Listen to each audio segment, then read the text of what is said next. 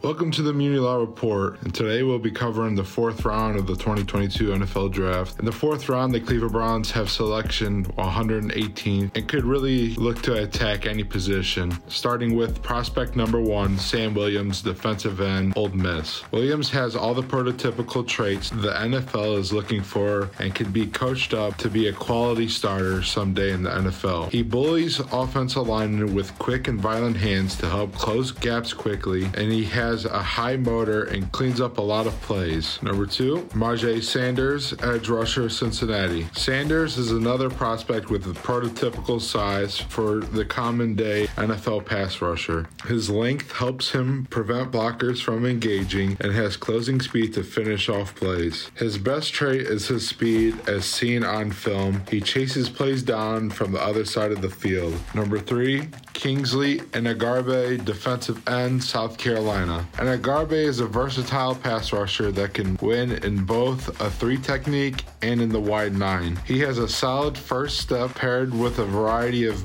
pass rush moves, making him a menace of an assignment. He is a very powerful player that can anchor the weak side of the defensive line and push back the line of scrimmage. Enagbare plays through contact and does not allow himself to get knocked off his spot and shuts down cut back lanes. Number four, Greg Dulcich, tight end, UCLA. Greg Dulcich is a smooth moving athlete with long strides, allowing him to eat up yards after the catch. His hip movements during his routes allow him to glide past defenders with ease. Dulcich is quick to sit in the middle of zone coverage and makes himself a bigger target. He is a trustworthy pass catcher that knows how to use his size to be a destructive force in the middle of the field. Isaiah Likely, tight end, Coastal Carolina. Likely is an exceptional athlete for the tight end position who gets out of his breaks immediately. He is a fluid mover that thrived in the vertical pass game that the Browns are looking to use with the acquisition of Deshaun Watson. The best aspect of his game is how much of a red zone threat he is. With his strong hands to snatch and secure the ball in traffic and his body control to get low and scoop it off the turf are clear reasons why he is such a great threat in the red zone. Number six, Wan'Dale Robinson, receiver out of Kentucky. He has an impressive initial burst that helps him pull away from defenders in a hurry. Robinson can make sharp changes of direction, making him a slippery open field runner. Finally, David Bell, receiver, Purdue.